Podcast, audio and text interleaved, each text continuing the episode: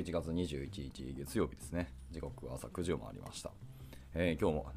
寒いんで皆さん体調気をつけてくださいね。はい、おはようございます。耳のキースこと桑原です。では、えっと、本日も朝活を始めていきたいなと思います。えー本日はですね、昨日の続きです。まあ、タイトルあります通り、えー、アストロ VS Next.js vs リミックス。えー Which one should you use for your next project? っていう、まあ、記事の続きを読んでいこうと思います。はい。えー昨日はですね、この記事の、まあ、イントロダクション、ウェブウェブアプリケーションとは何ぞやという話をして、えーその後、まあ、今回のタイトルにあります、まあ、Next.js、Remix、Astro っていうそれぞれの JavaScript のフレームワークですけども、これは何ですかっていう紹介をして、で、それぞれの、ま、比較をしていった感じですね。で、その比較の、えー項目ですけど、大きく分けて6個の項目に分けて、それぞれの比較をしています。え6個っていうのは、1つパフォーマンス、えー続いてハイドレーション、続いてユースケース、で続いて Server Side Rendering、えー続いて Ease of Use、使い勝手、で最後、えー Code Splitting、まあ、この6個について分けて比較していこうと。で最後に、えっと Integration とか、えっと Extensibility ですね、まあ、拡張性だったりとかですね。とかやって、えーとまあ、結論的な Key、Takeaways ってところを読んで、まあ、終了なのかなと思ってます。はい。で、昨日は、えーと、 Hydration までを確か読んでたような気がします。僕の記憶が間違ってなければ。今日はその続きで、えーと、ユースケースからいこうと思います。はい。で、まあ、昨日まで読んだ感じだと、なんとなくリミックスが僕はちょっとママイナスポイントに見えてきてしまったなって感じですね。はいまあ、何ができるかできないかってところの、まあ、比較なんですけど、まあ、基本的にリミックスっていうのが、あのサーバーサイドレンダリングはサポートしますけど、逆に言うとそれ以外は何もしないような書き方を、ま、この本記事でされていて、ま、実態はよくわか、まあまあ、触ってないからわからないんですけど、じゃあ行きましょう。えーユースケースに基づく比較です。えー、と大きく4つに分けられていて、え1つ目はシングルページのアプリケーションを構築するっていう観点ですね。はいえー、と NEXT と Astro っていうのはそのシングルページのアプリケーションを構築するのには適していますと。で、Remix は、えー動的なデータを使うサイトの構築に、えー適していますと。はいまあ、これは先ほど言った通りですね。Remix はその SSR の方に、えー、と重きを置いているので、まあ、動的にデータをどんどん変えているようなサイトには、まあ、優れていると。まあ、NEXT Astro は、まあ、シングルページだったり、まあ、ちょっとオーバースペックですけど、まあ、静的サイトを作るときにもいいんじゃないかなと思ったりしました。はい、で、2つ目が、えー、とセッションとクッキーですね。あ、確かに昨日これ読んだわ。読んだけど、まあ、このまま言っちゃいます。えー、とセッションとクッキーっていうのはその情報保存するために使われますと。で、クッキーはユーザー側また、えー、とクライアント側のマシンで使用されて、えセッションはサーバーとクライアント側の両方で、まあ、保持されるということですね。はい。いや、セッション懐かしいな。昔 PHP でモノリシックにアプリケーション作ってた時代が僕はあるので、セッションと聞くと、まあ、いろんなものを思い返して、懐かしさがありますね。はい、で続いて、えー、とで、アスロと Next.js っていうのはセッションと、えークッキーをサポートしてないよってことですね。はいはい。まあ、良くも悪くもやっぱりクライアント側の方を担当するフレームワークなんだなって感じです。でしかし、Remix はそのセッションとクッキーの両方サポートを組み合わせしているので、まあ、それを組み合わせると、まあ、いろんなようなライブラリがありますよってことでした。はいで続いて、えーと、リアルタイムのマルチユーザーサイトっていうところですね。はいまあ、NEXT と Astro っていうのはそのポートフォリオサイトとか、まあ、ブログのようないわゆる静的サイトに向いてて、えーと、あリミックスの方は動的データに、まあ、フォーカスアプリケーションを構築するのが適していますと。まあ、サーバーサイドレンガにのみをサポートしているんで、まあ、ビルド時に静的ファイルにバンドすることはもちろんないよってところですね。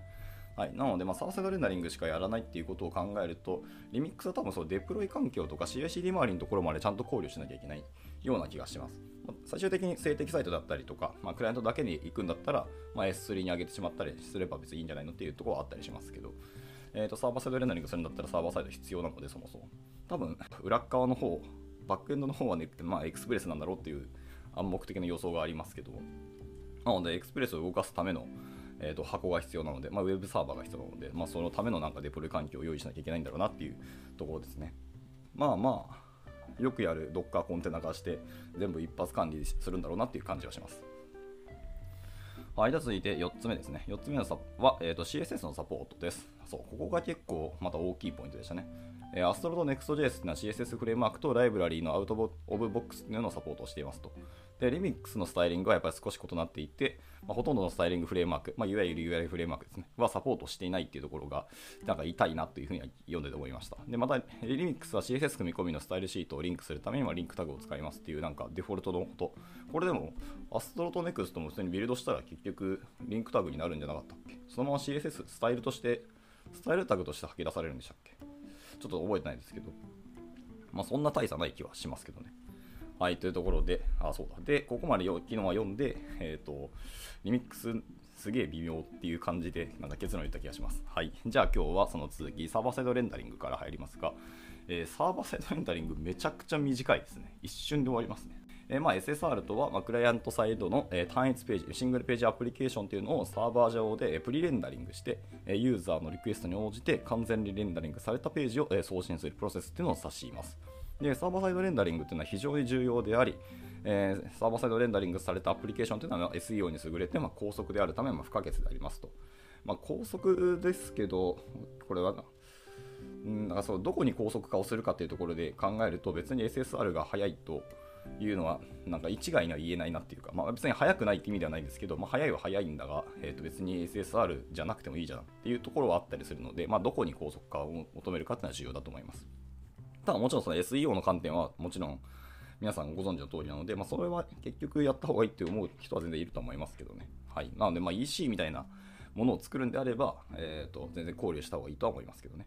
はい。まあ余談でした。で、えっと、サーバーサイドレンダリングするアプリケーションっていうのは、通常ページのロード時間がま短縮されることが理由です。まあそりゃそうだよね。計算処理を全部バックエンド側にぶん投げて、フロントエンドは来たものをただ出していくっていうところに過ぎないので、それは早いよねって感じです。これしか書いてないので、なんか比較してないなっていう気がしました、そもそも。まあ、比較にならないんだろうね、多分。アストロと Next.js。まあ、Next も一応プリレンダーにできるし、まあ、サーバーサイドレンダーもできるでしょうけど、まあ、アストロ多分できるんじゃないかな。ただ、えっ、ー、と、リミックスは、まあ、SSR に特化しているというか、それにぶん投げているので、そっちにちょっとだけ長があるんだろうなとは思いつつですけど、まあ、書かれてないし、えっ、ー、と、言及されてないので、あんま比較ができなかったんだろうなっていう予測をします。で、続いて、えっ、ー、と、ユースケースですね。SGS じゃないわ。えっと、Ease of Use なので使いやすさの比較ですね。はい。えー、Next.js、Astro、えー、Remix っていうのはいずれも学習曲線が低いです。えー、学習曲線が低いというワードは僕はもう信用しなくなりました。これの言っている本質は入門はしやすいけど、実際アプリケーションを作っていくときはもう皆さんで頑張ってねっていう話なので、あの Get Started までの、えー曲点曲線は確かに低いんだと思います。ただ、学習曲線はどのフレームワーク見ても僕は大体あの指数関数的にどっかでいきなりふわっと跳ね上がると思ってます。これは僕あんま信用しないです。まあ、で余談でした。で、えっと、これらはすべて React をベースに、え構築されており、まあ、 React の知識があれば Next.js、Astro、Remix っていうのをセットアップするのに十分ですと。で、また、開発者向けのドキュメントが用意されていて、まあ、使いやすくてセットアップも簡単です。はいまあ、最近、まあ、最近というかもう数年前からそうですけど、開発者向けのドキュメントのあの整備というか、拡充、充実のしや度合いっていうのがかなり上がってきたなってすごく思いました。まあ、いつからだったかちょっとわからないですけど、まあ、ゲットスターティットもそうですし、まあ、いろんなユースケースもそうですし、まあ、リファレンスもそうですけど、かなりですね、ドキュメントにすごく重きを置かれているっていうようなあの印象がありました。まあ、逆にそれがあるから、えーと、フレームワークとかライブラリーがしっかり使ってもらえるというか、人気の一一つの要因なんだろうなっていうのはつくづく感じてますね。はい、はい、続いていきます。で、えーと、Next には Next.js のアプリケーションをブートストラップするための、えー、Create Next App みたいなそう CLI コマンドが付属しています。で、Astro には、えー、Astro アプリケーションを起動するための Create Astro at Latest。まあまあ、at Latest は多分なくてもいい気がしますけど、まあ、Create Astro みたいなコマンドを叩くとやってくれると。で、Remix には Remix アプリケーションを起動するための Create Remix っていうコマンドがま付属しています。まあ、ここも確かにそうですよね。もうえーと、強力な CLI コマンドっていうのが、えー、ないと意外とフレームワーク使われない可能性ってあるんじゃないかなと思いますし、僕もやっぱすぐ探しちゃいますね。このアプリケーション、じゃあ実際に GetSearch 使いたいんだけど、時にどうやってやるんだろうって見て、あこやっぱりコマンドあるんだったらそれ叩くよねっていうのはやっぱあるので、えー、これはそうだなと思います。でも NEXT に強いのは、えー、が強いのは、やっぱ CreateNext アップの中のそのサンプルテンプレートがかなり、えーとバリエーションが豊富っていうのがすごいですよね。ノーマルな JavaScript だけのものもあれば、えーとまあ、SAS とか OldCSS もしくは TypeScript とか、はいまあ、OldJS みたいなものを導入したいっていう場合はそれそれ用のテンプレートもありますし、まあ、GraphQL 対応しているものもあれば、なんかそういう、えーと、クラウドもありですかね。なんか AWS かなんかだっけ？にも、えーと、対応したようなものがあったりとか、かなり幅広い、えー、パターンですね。こんなライブラリ組み合わせるでしょうみたいな。よくある組み合わせの、えー、組み込んだテンプレートが CreateNextUp の方ではあの用意されているっていうのが、やはり強いなとか強力だなと思いました。以上、使い勝手のところでしたけど、うん、まあ、なんていうか、最初の入門のところの使い勝手っていう観点でしたね、これは。まあ、そこはまあまあ、はいはい。あの比較してもどれもあんま変わらないよねっていうところっていうのは見えましたね。まあ、実際に本当作っていった先の方の話ですよね。まあ、エコシステムどうなのとか、サードパーティーとの組み合わせはどうなのとか、あのキャッシング周りどうなのとか、パフォーマンス、まあ、パフォーマンスはさっき出ましたね。だったりとか、まあ、いろんなところですよね。設計のしやすさだったりというところが、やはり、まあ、肝になると思うんで、まあ、そこがちょっと僕は語られてなかったのが、ちょっと残念だなっていう感じはしますね。はい。まあいいや、で次行きましょう。えー、続いての観点はコードスプリッティングですね。分割の話です。えー、コード分割っていうのはコードを多くのバンドルに分割して、まあ、並列またはオンデマンドでロードできるようにすることです。これによって残りのコンポーネントが遅延ロードされる間に、まあ、できるだけ少ない JavaScript を、まあ、リリース出荷することができますと。で、ここで取り上げたフレームワークっていうのは、す、べ、てコード分割を有効にした状態で提供されます。で、ルーティングのサポートもすぐに利用できますと。はい、以上だそうで、まあ、ここも結局比較になってない気がしますね。まあ、どのフレームワークも同じようなものを提供しているってことなんでしょうね。って考えると、えっ、ー、と、やっぱ JS のフレームワークって、まあ、皆さん似たり寄ったりな機能をやっぱ備えるっていうところに尽きるんだろうなと思いますし、皆さん同じものをやっぱり要求するんだろうなっていうのは思いました。でなると、本当、比較対象、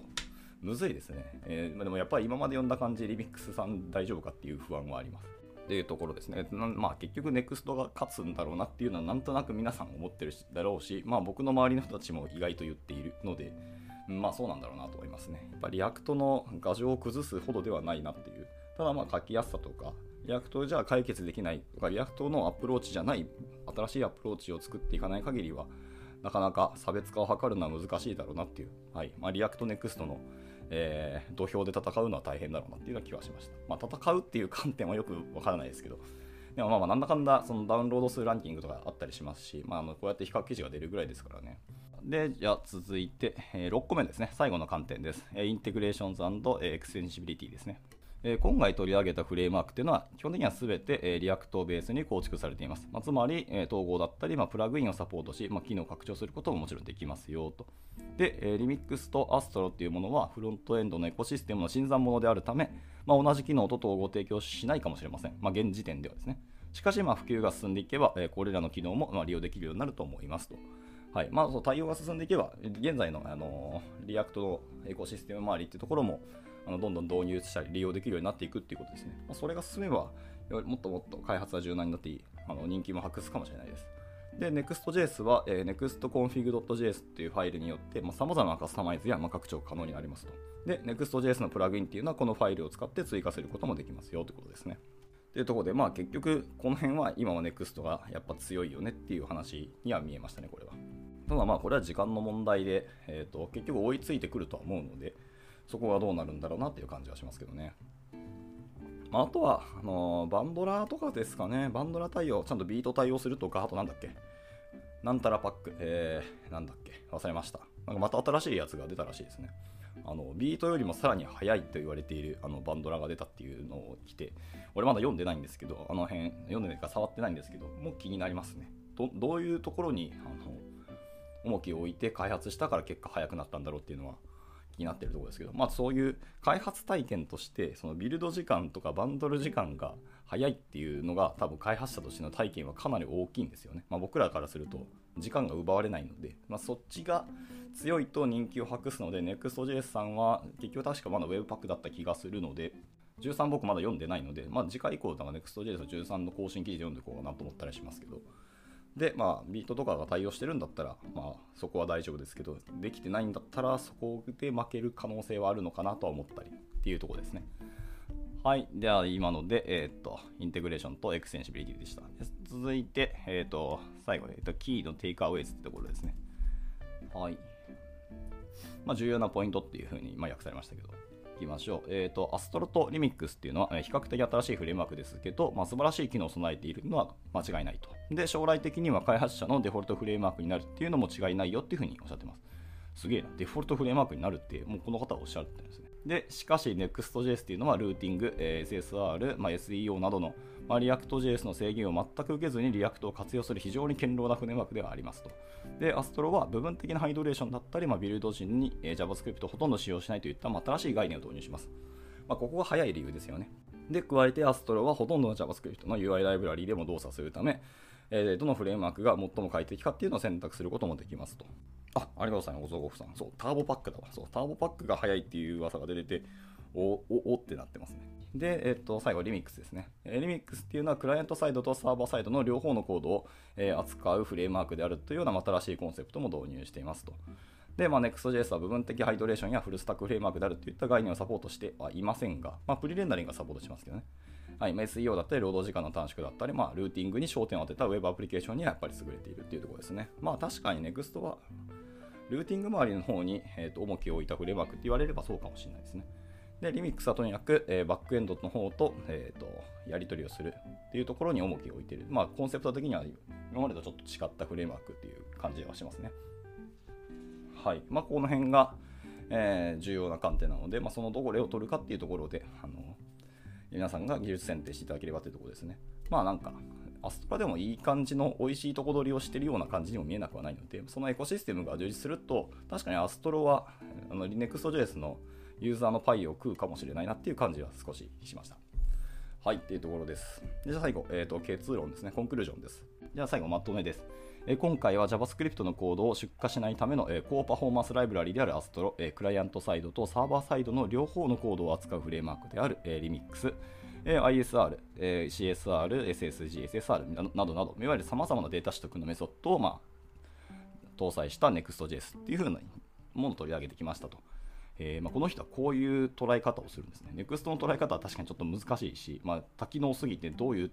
風に一言で言うかは難しいんですけど、まあ、こういう捉え方するそうですね。はいまあ、パフォーマンスだったり、その Code Splitting、 Hydration、ユースケース、使いやすさ、統合などの指標を上げて、今回ちょっと比較してみました。まあ、これを見れば自分のプロジェクトにどのフレームワークを使うか選択することができますということで、えー、と締められておりました。はい。まあ、なんていうか、批判をするわけではないですけど、個人的には物足りなさで終わってしまった記事だなっていうふうにちょっと思いました。まあじゃあ自分で読んで、自分でコード書いて、あのブログ書けよって感じはもちろんしますし、あのそれはやりたいのは山々ではあるんですけど、ただまあまあでも、じゃあかといって情報がなかったってそういうわけではないし、まあいろんな観点あってありがたいなと思いましたね。なので、ただやっぱり比較記事っていうのはやっぱ人の観点によって全然まちまちですので、あの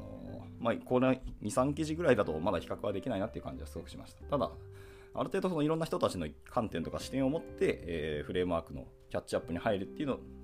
は、今まで何も知らないまま触るのと全然観点が違って、まあありがたいとはやっぱ思いますね、こういうのって。ちょっとうがった目線でフレームワークを見るっていうのも、ある意味、別に間違ってはないし、その目線で触っていくっていうのはすごくいいかもしれないですね。まあ、荒探しをしてしまいがちかもしれないですけど、結果細かいとこまで見えてくるっていうのでは、まあ、ありがたいと思うので、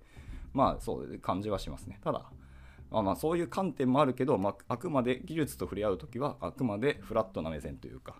クリアな目線でフレームワークと触れ合うのが本当はいいんだろうなと思ったりしますので、まあ、そういう観点だけインストールして触っていくのがいいんだろうなと思いました。はい